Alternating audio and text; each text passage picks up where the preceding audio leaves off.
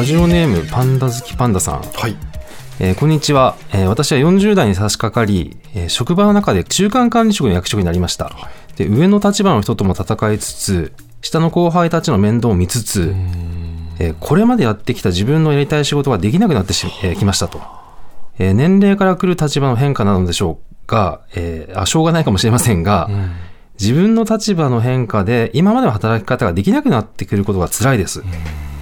えー、西先生、これって脳科学的に解決策ってあるんでしょうかと、は、まあ、こういうご質問ですけども、中間管理職で、はい、いや板挟みになるの で, そうです、ね、自分のやりたいことができなくなってくる、そうです、ね、でも年齢とともにそうなるのは致し方ないという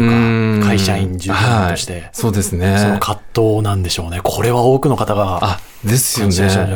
あのちなみにあの井上さんとかはどうですか、やっぱりこう ティービーエス で働かれて。でもそうですね、えー、サラリーマンなので今さんじゅうきゅうになりましたけど、えーはい、やっぱりその後輩が多くなってくるので、うんうん、はいはい、でもまあそのアナウンサーという職業柄、そのなんだろうな、プロジェクトでチームを組んでということはあまりないので、その番組としてのチームっていうのはありますけど、はいはい、なのでその番組をどう束ねるかみたいなことはありますね、えー、ああそういうことですね、はい、そういう時はやっぱりこう上と下から挟まれてしまってっていうこともあるんですかね。そうですね、えー、板挟みはなりますね。あ、なります。でも私嫌いじゃないんですよね、それも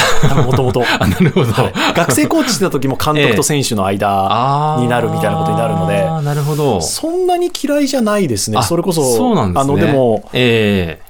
パン好きパンダさんがおっしゃってるその上の人と戦いつつ、はい、えーその後輩をどう束ねるかっていうのは確かになんかありますけど、面白いなと思いますね。あ、そうなんですね。あ、ありがとうございます。あの結構これあの参考になるかもしれないんですけど、はい、あのまあ、井上さんみたいにあの中間管理職の仕事が逆にこう向いている方もいらっしゃったり。あ、でも確かにタイプ分かれるんですよね。そうなんですよね。で、あの要はあの専門的にこう仕事をやりたいっていう方と、あとこう多岐にわたってこう仕事をやりたいっていう方の、まあ、大きくにタイプがあったりするので、はい、多分井上さんとかはあのおそらくなんですけど、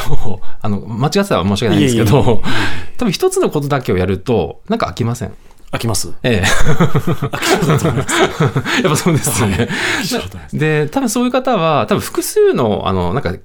なる仕事を持っていると、多分その刺激がたくさんあるので、はい、飽きずに済むっていうその楽しみながらやれるっていうタイプなんですね、はい、はははむしろその数が減っていくと嫌ですね、ええ、あ、そうですよね、はい、で多分そういう方は多分管理職でもなんか楽しみながらやれると思うんですけども、ただその一つのことだけをこうなんかあのずっとこうやり続けたいっていう、まあ、職人気質みたいな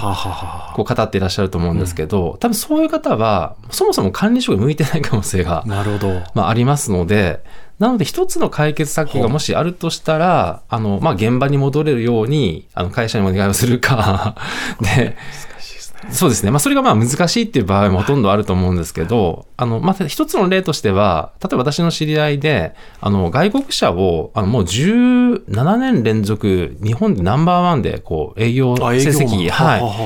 あのしかも結構高級車売ってる方なんですけど、あのその方は多分その年齢的にも経歴的にももう結構その上の役職にいてもおかしくない方だと思うんですけど、その方はもうずっと現役なんですよ。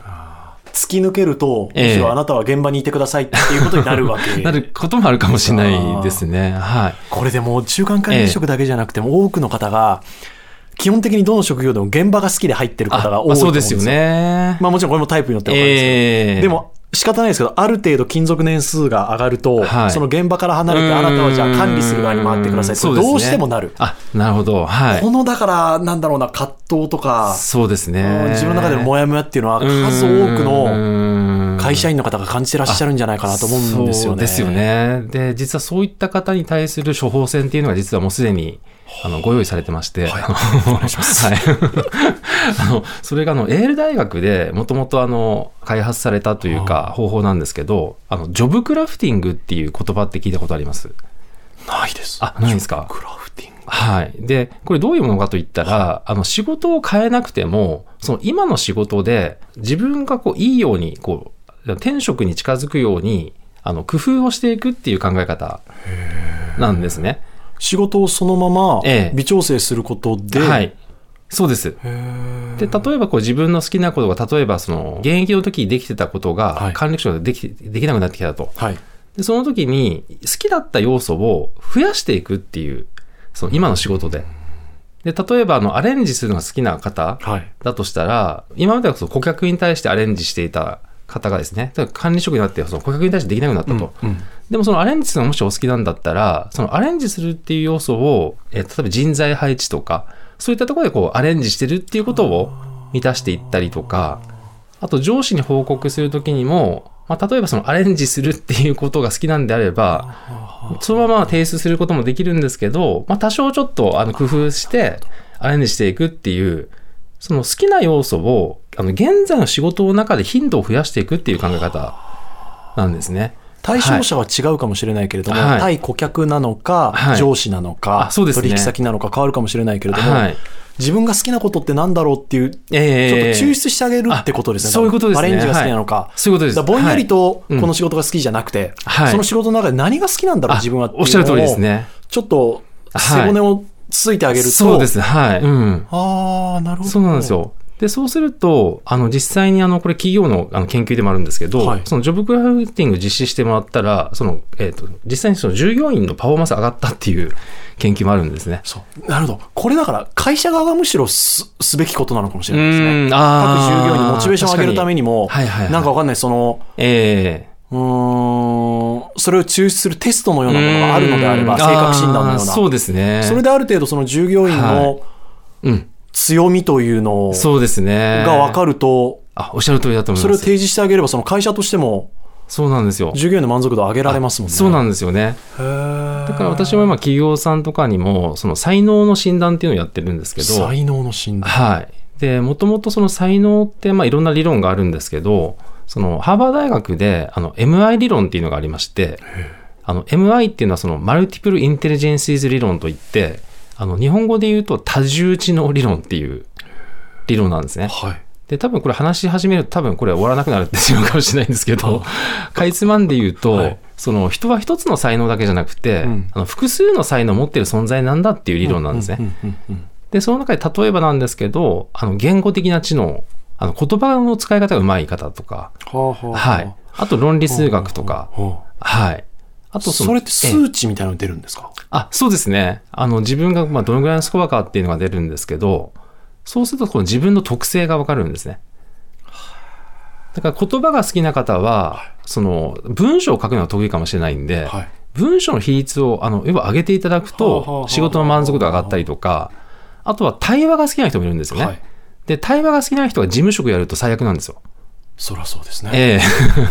ー、で実際私もそういう方たくさんお会いしてきたんですけど、やはりその対話できるようなその環境をに身を置くか、もしくはその対話の頻度を増やしていくと現在の仕事の満足度が上がっていくっていうことなんですね。自分の仕事の中でアレンジしていくってことですね。そうですね、好きな要素を少しでも増やしていくっていう、ね、はい、そうなんですよ。そもそもですけど才能って何ですか？はい、あ、いいご質問ですねちょっとこれ次にしましょうか、はい、ええ、これこれ次に次回にしましょうか、はい、リスナーの皆さんからもね、引き続き西さんに聞きたいことを募集いたします。懸命に西さんへの質問や脳科学ノーライフと書いて井上ドアのメールアドレスへと送ってください。ドアアットマーク ティービーエスドットシーオードットジェーピー ドアアットマーク ティービーエスドットシーオードットジェーピー です。